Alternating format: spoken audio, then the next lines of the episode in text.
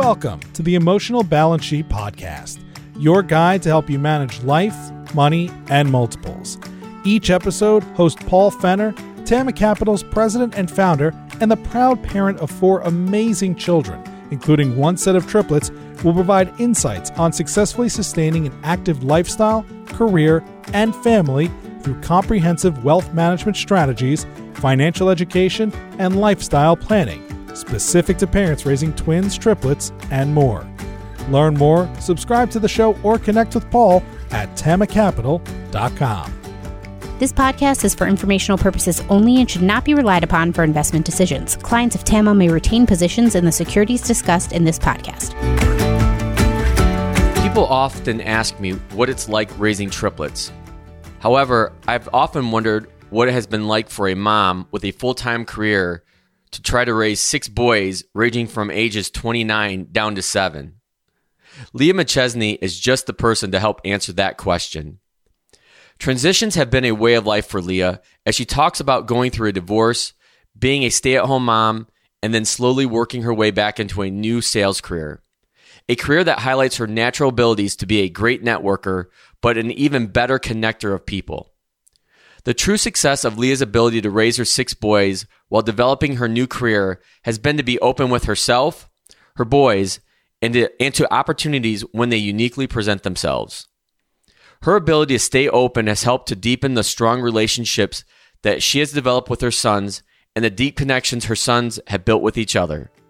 Please enjoy my conversation with Leah McChesney.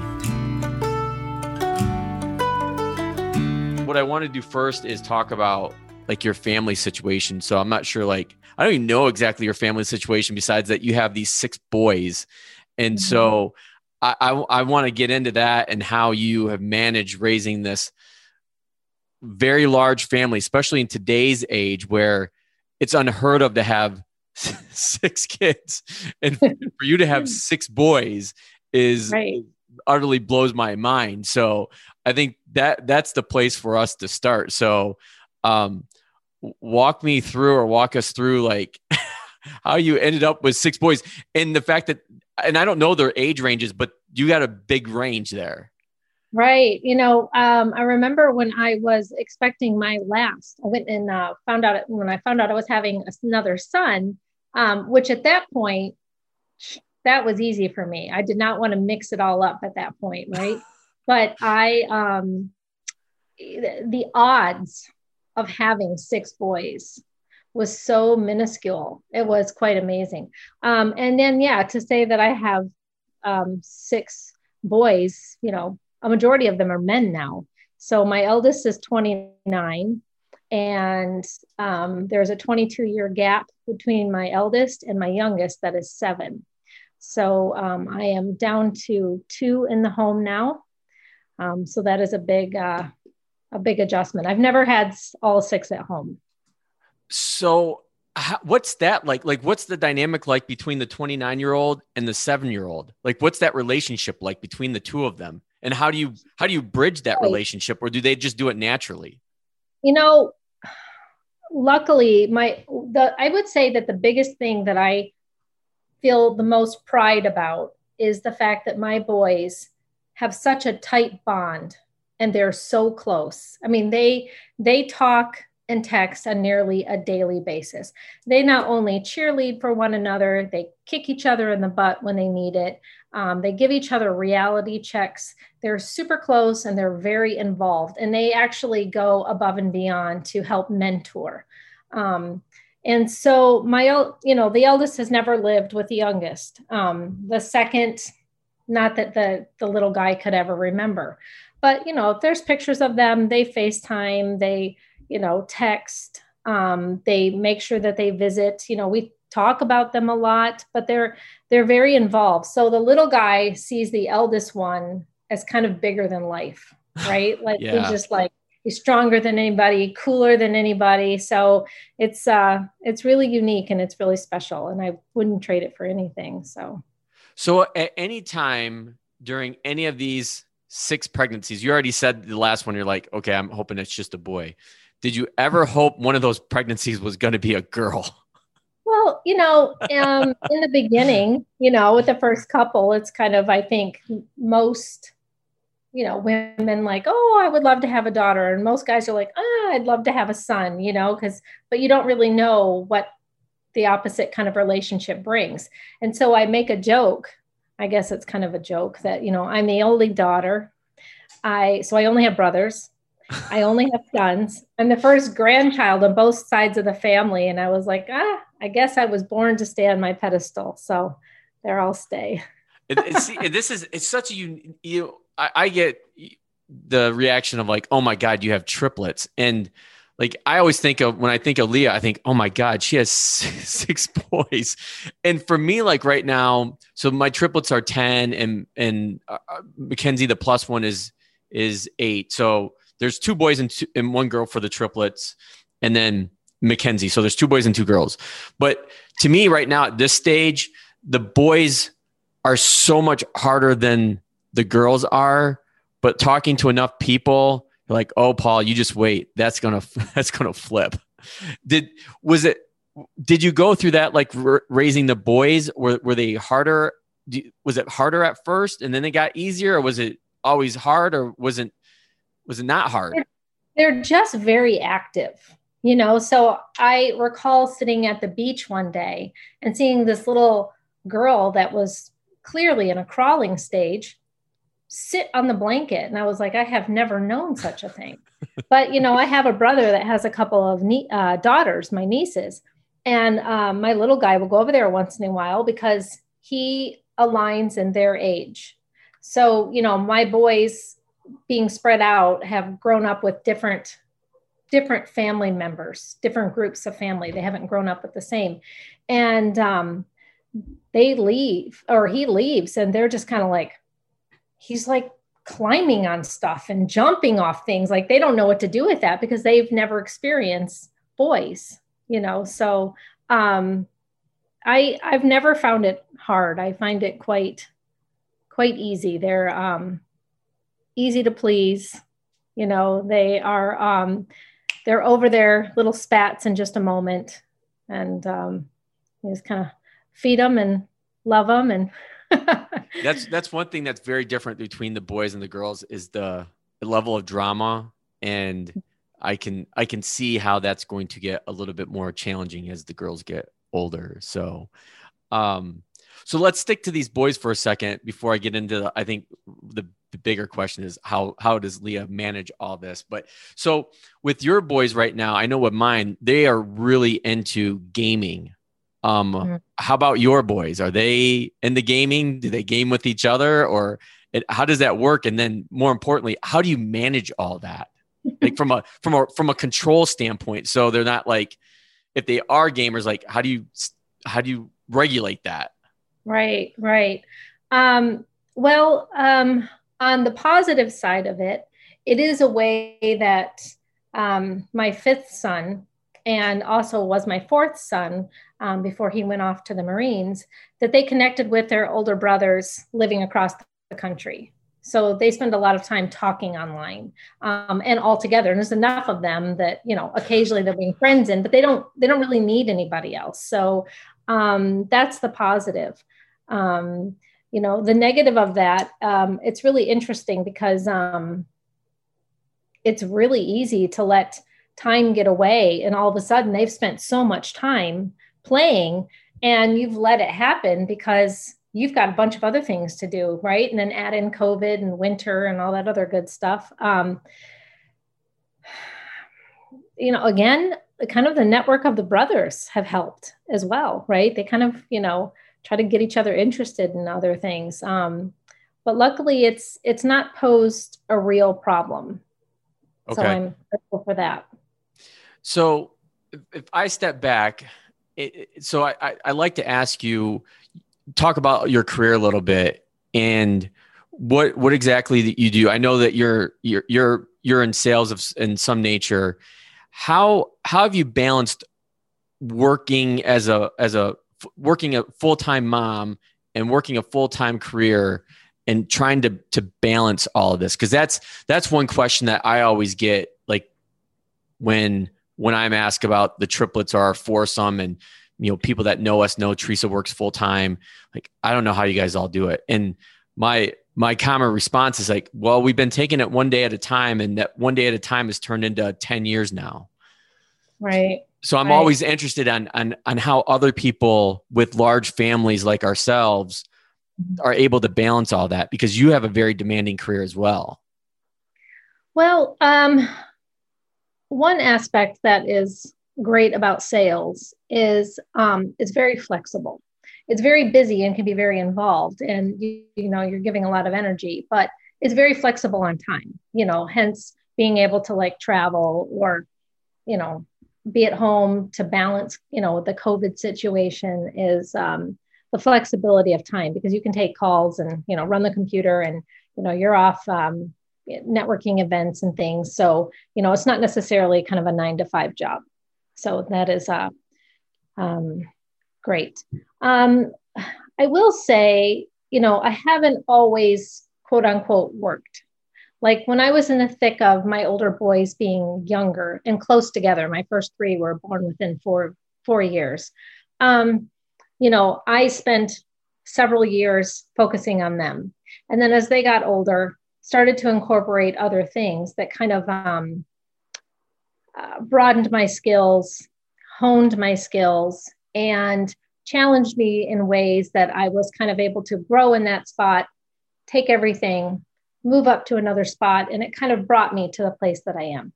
So um, when I found um, myself with a two year old and was divorced and had two other children besides him living with me, um, I worked from home. And I think I, I filled the gaps of what I needed to gain my energy, to feel successful, to grow and expand and prepare myself for the time when he would get be older and go to school. Um, eh, the timing of it just worked out really well. And I think, um, you know, I've never been one to feel really guilty as far as, well, I have kids, so I can't go. I need to stay home. I can't go have the fun. I can't go to the event. You know, like I, I've always, you know, one tactic I've always had is living um, with a paper calendar as well as my electronic calendar that I would plug in some of the things I had in, during the week, whether it's kids' sports, activities, appointments, my own things.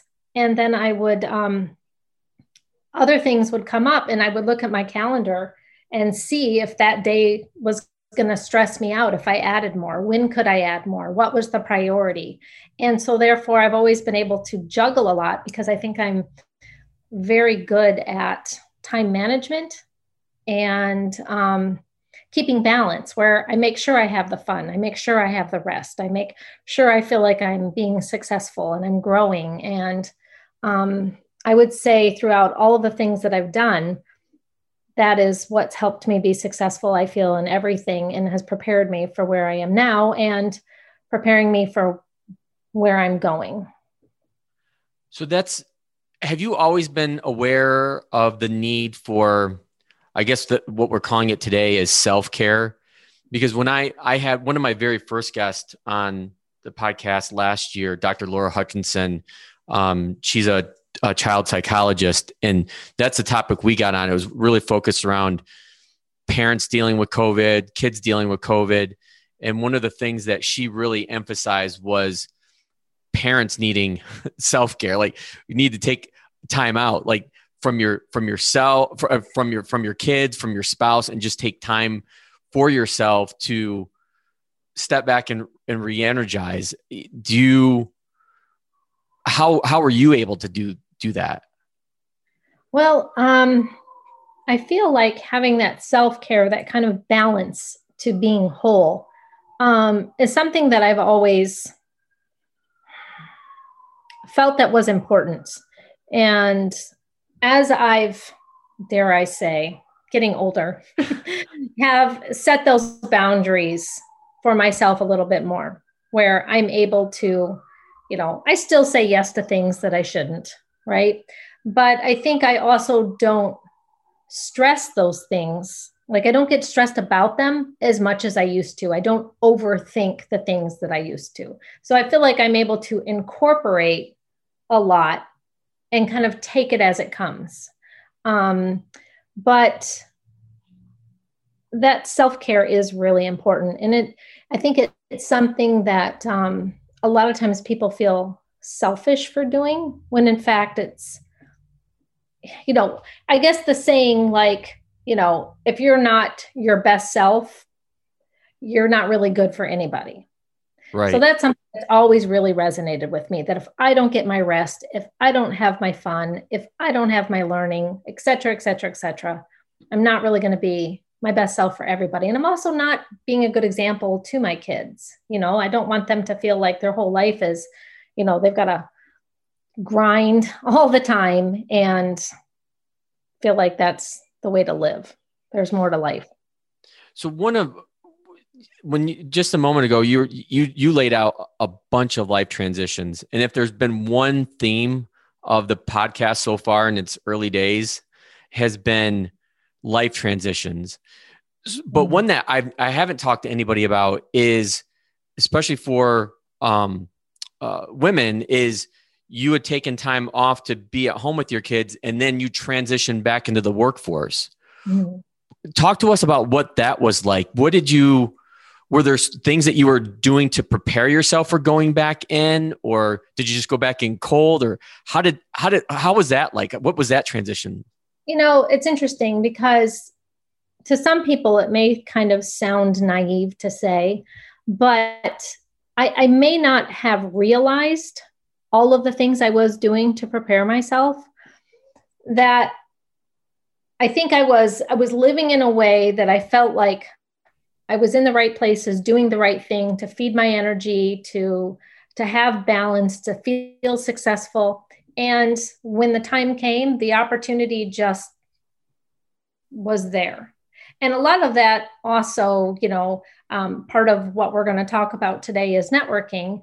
A lot of that has come from that long line of all the time and energy I've put into networking, even when there was no real quote unquote reason for doing it. You know, there was many, many years that I was, you know, um, facilitating lunches um, and creating them for MCC. And I had no ask, you know, I was purely there to network.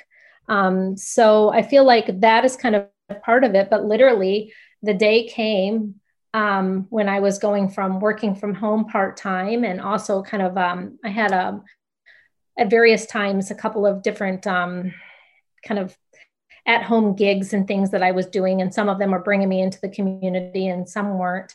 That um, that the the right opportunity just was there exactly when I needed it, and I wasn't even looking. Um, but I feel like uh, the fact that I was sure to fulfill the the needs that I had to be my best self, you know, whether it was being involved in the community or, like I said, networking or whatever led up to that point. So I, you know, like I said, sometimes people may think that's a bit naive, but I feel like I I practice all of that now and I I see the fruits of it and I know that that will continue to to be there. That's uh so our our mutual connection to how we met is through Terry Bean and what you you just laid out and working with Terry a few years ago. It just screams like his mantra and he he was uh he was on episode 17 terry bean i'll put a link in the show notes to that uh, to, to our conversation. But that was one of terry's emphasis or points of emphasis is that sometimes if you just let i think he used the phrase a lot of times just let the universe come to you and and good things will happen. And so right. that's that kind of sounds you know a lot like what what happened with you. You were putting yourself in the right places and and connecting with the the right right people and things you know right. opportunity happens. Well and you know first of all um, you know terry have, terry and i have always kind of connected as friends in that way. You know we are aligned a lot in that way. But you know a moment ago you spoke of transitions. And so through that major transition of you know from being you know married to 25 from 25 years to being single having kids, transitioning work, and um, all of that, I um, experienced quite a lesson that was very vital to me, and it was um, it was it was a wonderful thing to experience because it's something I've been able to share with my adult children, and it was the fact that I was you know, I needed to eat an elephant. and it was very overwhelming and very scary being from where I was and where I needed to go. And I learned very quickly that I needed to take each portion of what I needed to do one thing at a time. Like I needed to prioritize what did I need to do now? And I would focus on that thing. And I was very open to uh, what was going to cross my path. And amazingly, sometimes the exact thing or person or whatever it was I needed was right there I would tackle that thing, I'd get beyond it, and I'd go to the next one and the next one. And it would just, everything just seemed to work out, you know, seamlessly. Um, maybe not in the moment, but um, it was a good lesson in not, you know, always trying to look at the big, you know, the big picture and all the little details. Or maybe I'm saying that wrong, not necessarily the big picture, but, um, um, you know, trying to do all of it. And um, that has been uh, very helpful for me. Before I lose sight of this, I do want to come back and single out one of your boys. Um, and you mentioned, and, and I, I, I known this, that um, one of your boys, and I forget which one it is, is uh, in the Marines. Mm-hmm. What was that like in, in him telling you, "Hey, mom, guess what? I want to be a Marine." How how did that conversation go? Well, it's it's really interesting because he already had three big brothers that broke me in. no, so it wasn't quite as scary because I went from my eldest living in Africa for a couple years to being a, you know, went to business school, then he was a police officer, and now he's a border patrol agent. So I had experienced so many things that with my eldest, so I will start, you know, I will start there, even though you're asking me about that. You know, he went off to, you know, live in a third world country for several years. And I cried the day he left. And I cried the day he came home and his birthday in between. But other than that, I didn't fret and worry about the fact that he needed to carry a machete to walk anywhere, right? Um, or I could hear lions in the background on the phone with him because it was like worry is never, it never serves you. So I have always been one to kind of, you know, they need to go live their life and make their own choices. And I need to, you know, love them and encourage them and give them the best guidance I can. But if I'm going to sit here and fret and worry about everything that could go wrong, one, that's a great way for things to go wrong. And two, it's a huge waste of energy and time. So when my son told me that he wanted to become a Marine, um, I, you know, he didn't take that decision lightly. He had told me about it several months before, and he went and did his homework. He spoke with recruiters, he spoke with former Marines, he spoke with uh, former, um, you know, Navy men and, you know, um, and all kinds of folks. And so he, uh, he kind of circled around with different things and came back to that and felt really certain about it and so i just encouraged him. It's his life you know? Um, i wasn't gonna it wasn't gonna drive a wedge between the two of us. And the most amazing thing is now every time i talk to him on the phone his voice is more confident and more happy than i've ever heard before. And i'm like he's exactly where he needs to be. And he's you know living how he feels he needs to live. So um you know of course i hope that you know wars don't happen and you know there's going to go to scary places you know quote unquote but um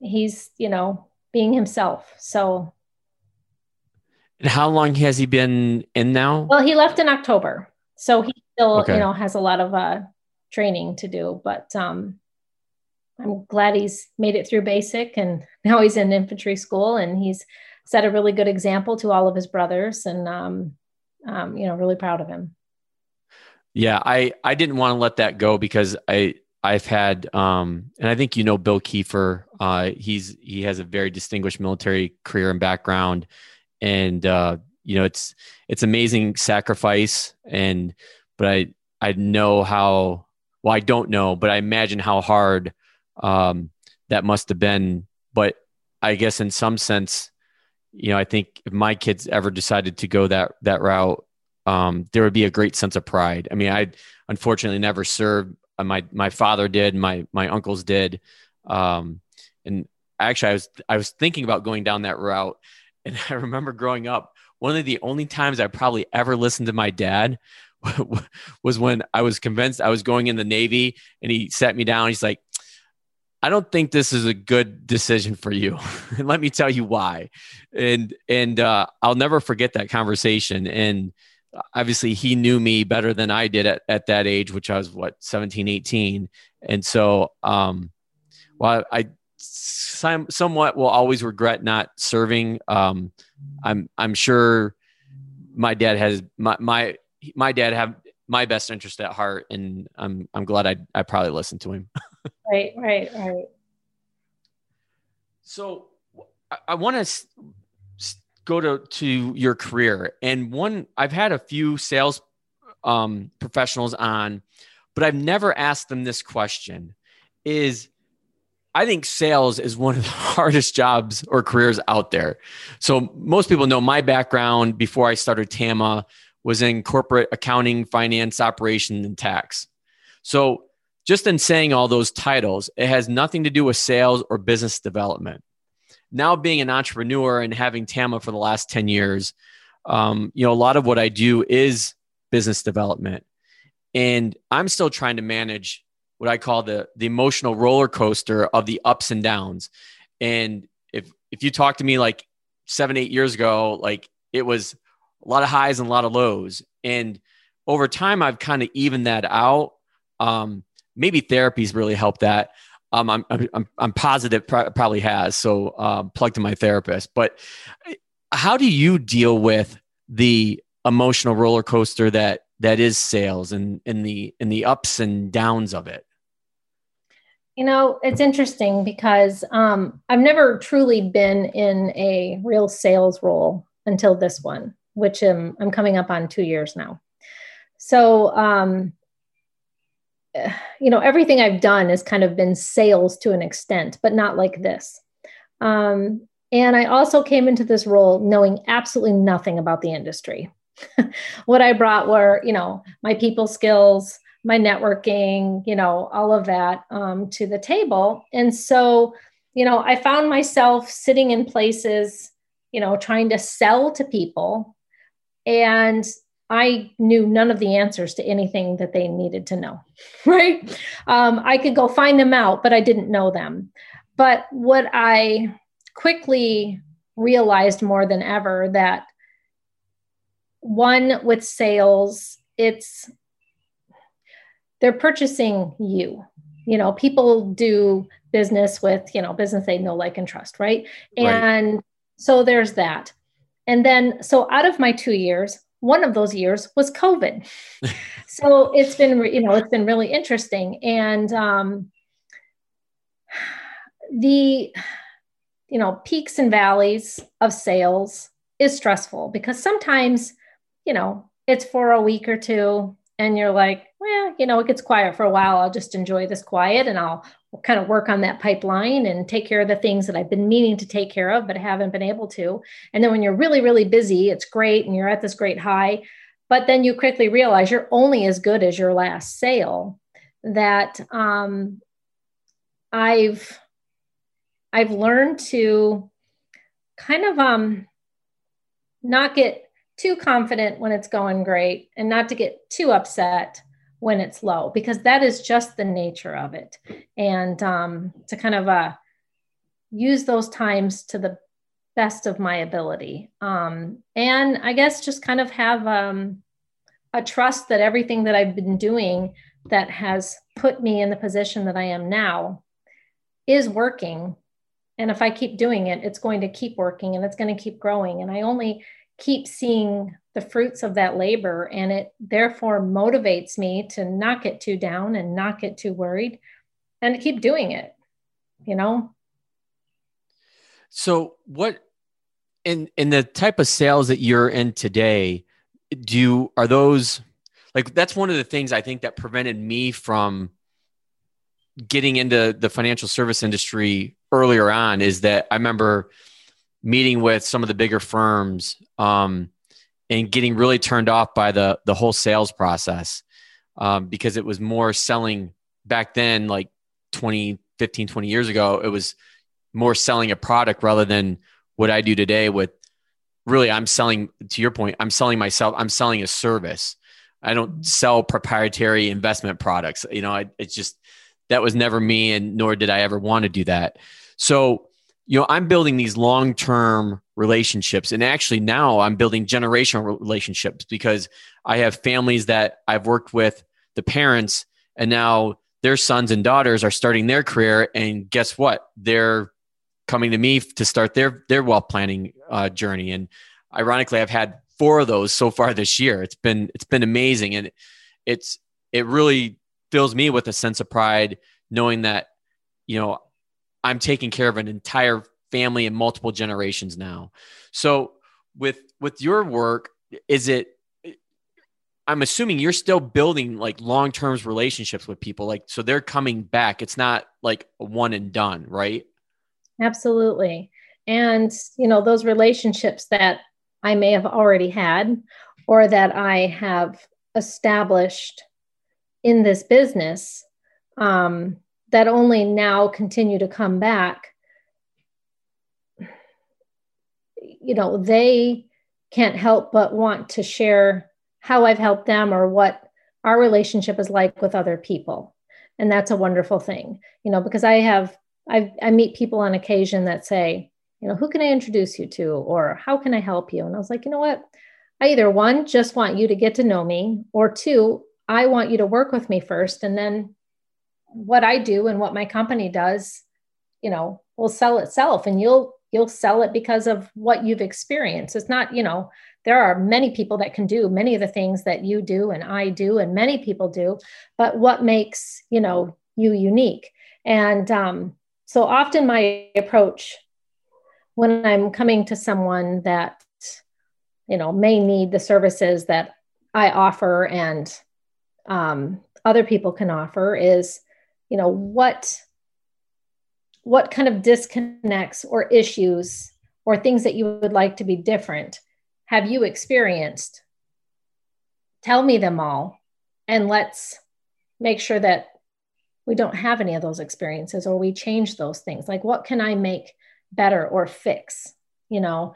Um, and um, i've lost my train of thought but um, no, you're good. So that that's actually is kind of lead into the, to our last part of our conversation, which is networking. And I know that you are extremely active on both LinkedIn and Facebook and some of the other and, and probably other and other networking groups, which is one that we're part of, Club MCC, and I'll I'll link to that in the show notes as well. And I remember a post that you did, I think recently, I think within the last few weeks, is that if you could make a living being a professional networker, that's what you would do. Mm-hmm. Talk to me about what you were really thinking when you, you know, type that up and and send it into the social media sphere. that's funny. Um, well, you know, um, I guess to an extent I do make a living networking, um, but really it's it's the ability to spend the time over a period of time of getting to know people, you know, individuals, their businesses, things that are happening in the world as a nature of networking, that then you introduce them to the right people. So, um, there's one little scenario that I've shared with sometimes with people because I, I'm often um, approached on the weekly. You know, Leah, do you know somebody that does this or this or this. And I was like, yeah, okay. So somebody will come to me and they'll say, do you know somebody that builds a website, websites? And I was like, Well, of course I do. I know dozens of people, you know, especially kind of coming from the marketing world and still kind of working in the marketing world. Um, I know lots of people that do that, but what kind of website do you need? You know, is it a is it a you know a static page? Are you selling? You know, do you need constant maintenance? Like, let's hook you up with the right person. And I am never one that will just make a willy nilly kind of um, connection. Like, if I connect somebody, I want to be able to say what personal experiences I have or what kind of trust I have in that person you know um, i will never just connect somebody otherwise you know um, so that is the part of networking that i really really enjoy well i guess that's one of the aspects is being able to help others network and connect i like help having others be aware of the things that i'm involved in or that i experience or that i see out in the world because as a product of networking you get to see things and experience things that you never would otherwise. Like I've gotten tours of, you know, um, that kind of like the trades um, department at Washtenaw Community College. I got to see like the welding and, you know, where they're like, um, you know, building cars and, you know, just kind of amazing things that all these little things kind of um, contribute to what you know about the community. And it's amazing how that is um, really helpful when you're out in the community.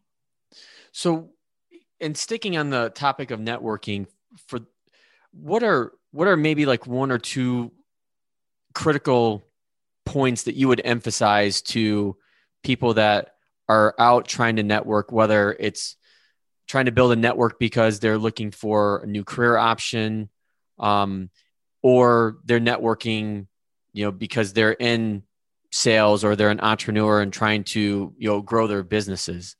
Mm-hmm. Yeah this this like social media i could speak on all day every day and you have a hard time kind of shutting me up. Um, one thing i would say is you know be open to not only opportunities but of what may come of who you meet because you're not necessarily going to you know go somewhere and have the perfect thing with the perfect you know with the people that you meet. The, the people that you you know connect with you don't know how they're going to contribute to your life, whether it's in six months, two years, 10 years. And then as you are involved, you kind of see these like links, like in a chain of I'm here now, but let me tell you the big long story of how I got there and all the people that are connected along that way. So, um, you know, being open to uh, meeting people in not such a self-serving way. Um, the other thing would be to, you know, you go meet with people, you go follow up with them.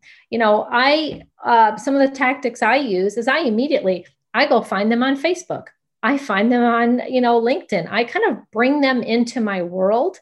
So then the next time I see them, they feel more comfortable around me i'm more familiar um, we they find ways to connect with me because i'm one to share kind of how i think and how i feel and um, about other things that i'm excited about online. And so then um, as i get to know them i try to add value to their life. But like you know what?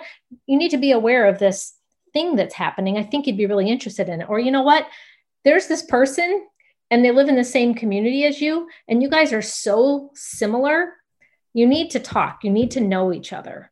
And um, people take those introductions very seriously because um, there's something behind it um, another thing is i like to maybe every six months kind of write down uh, kind of measure maybe um, in this in this realm the business that I got.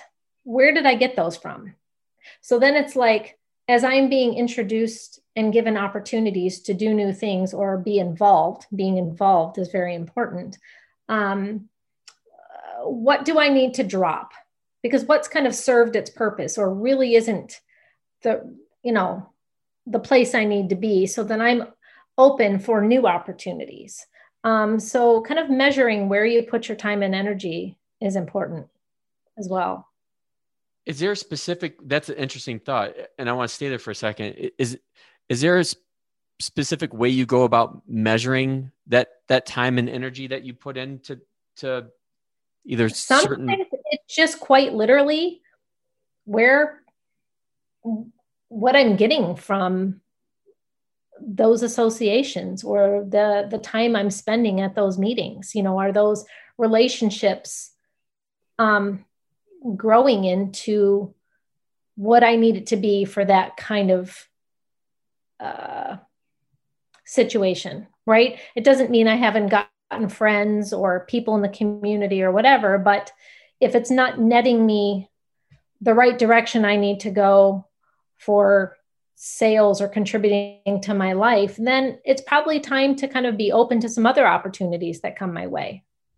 So, so I think I've heard this analogy before. It's like networking is like a, um, like a, a gardener. Like, are you you're paying attention to what's growing and then what needs to be pruned or trimmed, and fo- focusing that energy on, you know, helping helping that growth develop.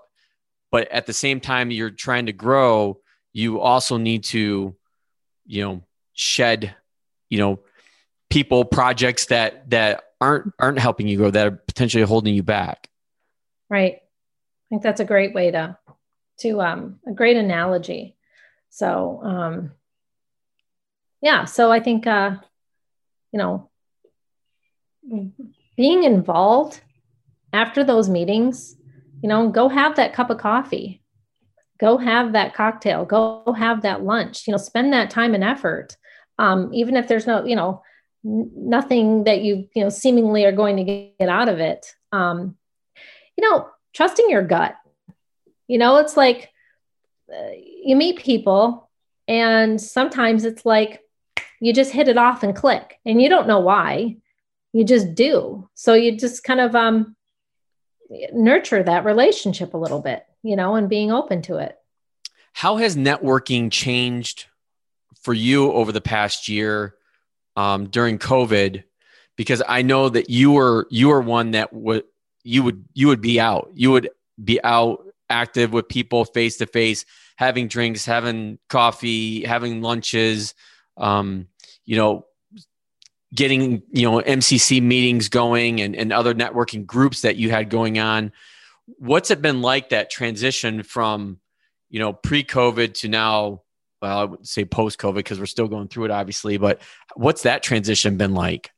Um, that's that's really interesting because um, back you know pre-covid um, i had a friend of mine come to me one day and he's like you know what i'm just going to call you every day and say where are we going today, right? Because I always had somewhere to go. Um, but, um, you know, I had to get um, more creative and I had to kind of get over myself and I had to kind of conquer some of my own fears because one, I had a need to connect with people. Two, I couldn't go to those meetings anymore. I couldn't go to those events. So how was I going to tell people what I was doing? Here I was just, you know, a year into this career. Um, and so then, you know, I'm um, very attuned to social media. You know, I came from a social media marketing world for five and a half years, actually, way plus um, of that. So I had this fear that actually through our connections on Club MCC, I was like, you know, I needed to take the video. And I just could never do it because I would want it to be, I knew I'd beat myself up over it. So one day, a couple weeks into COVID, I was just like, I've got to, I've got to network with people. I, I, I cannot sit in my house. I'll go insane. Um, this is not my nature. You know, I, I, I joke that it's like, how did I know I was like this? Well, you know, my parents at five years old, you know, are just like, Leah knows every single neighbor, you know, like I, I so from a young age.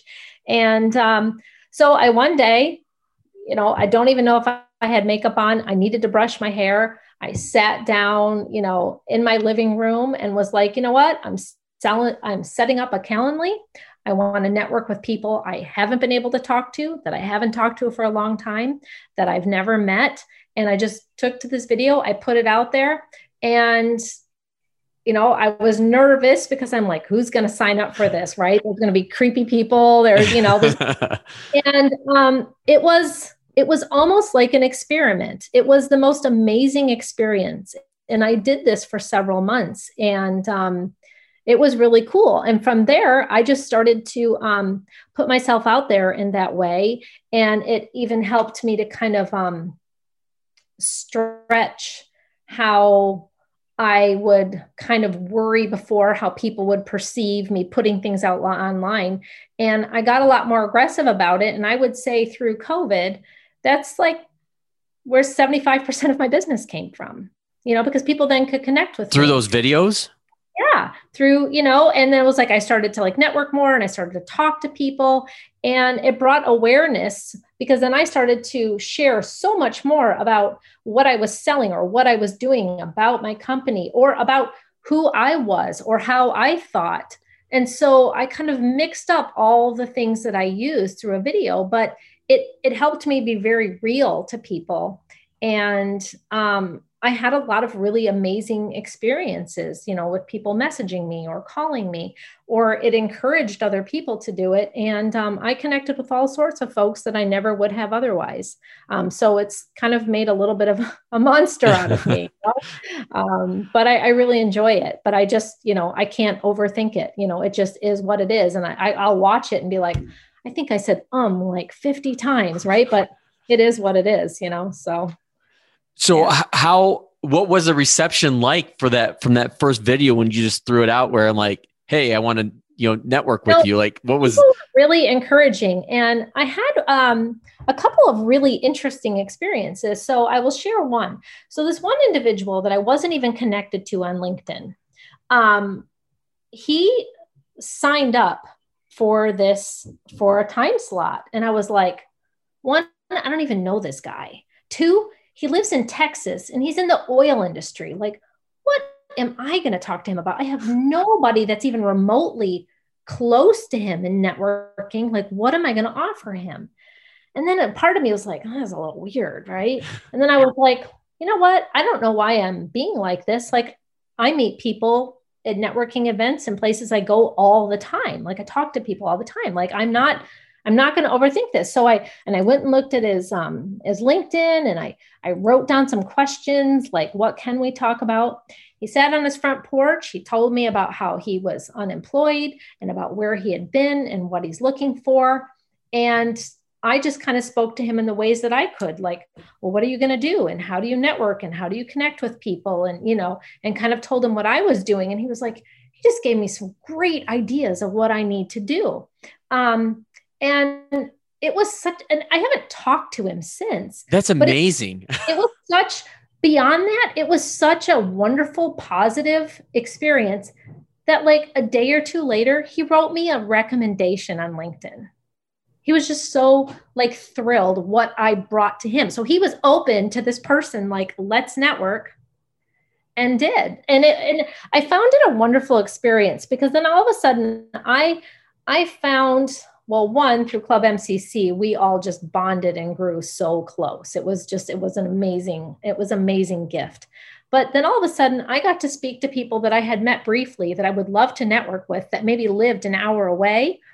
Um, and all of a sudden i got to spend an hour an hour and a half with them in their kitchen or in their living room. And people were just a lot more open and humble and real because there was like you know everybody was going through the same thing and you're in their house with them, quote unquote.